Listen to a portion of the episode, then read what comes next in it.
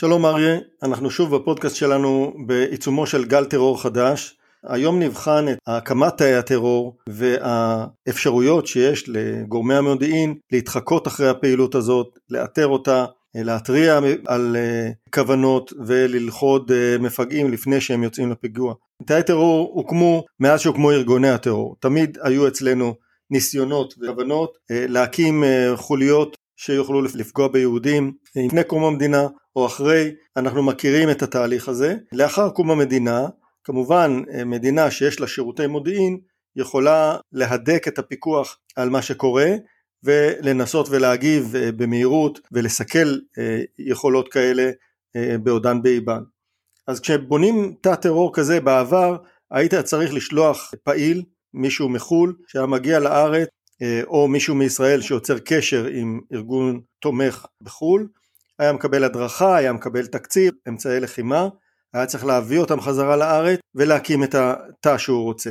ככל שהתקשורת המודרנית השתפרה והתרחבה, המגעים האלה עברו לתווך תקשורתי שהוא לא מחייב מפגש עם אדם פנים אל פנים. הדבר הזה צד אחד יצר יתרונות לארגוני הטרור, מצד שני יצר הזדמנויות לשירותי המודיעין להתחקות אחרי הפעילויות האלה. זה התחיל ב, ביכולת להאזין לשיחות טלפון לפני 40-50 שנה והיום היכולת של ארגוני מודיעין לנטר פעילות ברשתות אפילו ברשת האפלה היכולות האלה מאוד מאוד מתקדמות, יכולים לעלות על אה, מילים מסוימות או על ביטויים או על אה, אנשים שידועים ומוכרים או על כל מיני קצות חוט שמאפשרים להתקדם ולחקור חשדות וחשודים בצורה יותר טובה. כך שהסייבר הוא היתרון הגדול של שירותי המודיעין המודרניים והתקשורת היא החוליה החלשה של הטרור המודרני שבלי זה ובלי זה לא יכולים לעבוד. כי ברגע שחוזרים אחורה לסיפורי הטרור והריגול של שנות החמישים והשישים בעצם אתה גם יורד ברמה לאיכויות הפעולות והגבלות החמורות שהם היו חשופים להם אז. כיום אם אנחנו מנצלים את היתרונות הסייבר שלנו למקסימום אנחנו יכולים להשיג הרבה מאוד מודיעין. אלא מאי? הרחבת פעילות מודיעינית כזאת חייבת לעבור את uh, שמירת זכויות הפרט שמאוד מקובלת בעולם המערבי. אנחנו מחויבים לשמור על הזכויות האלה, אבל מצד שני אנחנו גם מחויבים לשמור על ביטחון האזרחים. ובאיזשהו מקום האיזון העדין בין זכויות הפרט ובין הביטחון מתערער לדעתי במצב הנוכחי אנחנו חייבים להטות את הכף לכיוון היתרים ו- וחופש פעולה כדי להשיג מודיעין ולמנוע פעילויות שבעבר נמנעו בגלל uh, מגבלות uh, חוקיות. כן, אתה נגעת פה באחת הנקודות הכי רגישות, הנושא של זכויות אדם במרכאות. אני חושב שבנושא המלחמה בטרור, המונח זכויות אדם לא קיים, לא קיים בכלל. אין מצב שאתה מנסה למנוע פעולות טרור ומישהו יעצור אותך ותגיד, ויגיד לך אל תאזין לטלפון, אל תתחבר למחשב שלו, הכל מותר. מי שבא להרוג יהודים בארץ ישראל, כל האמצעים כשרים נגדו. הבעיה שיש לנו פה פוליטיקאים שמתנהגים כמו בלרינות בכל הממשלות, תמיד מונעים את, ה, את השימוש ביכולות שיש לשירותי הביטחון ולזרועות הביטחון שלנו, תמיד מישהו מעיר למה נתנו לזה סטירה, למה חדרו לו, וגם בתי המשפט. אחד המחבלים שביצע את הפיגועים האחרונים שוחרר לא מזמן כי השופט אמר שהוא חזר בתשובה והוא התנהג יפה. מה זה השטות הזאת? מחבל הוא מחבל, מי שעשה פעם ורצה לה, להצטרף לדאעש ולצאת מהארץ ולכל מיני מדינות אחרות וללמוד איך להרוג יהודים, צריך לשבת בכלא כל ימיו.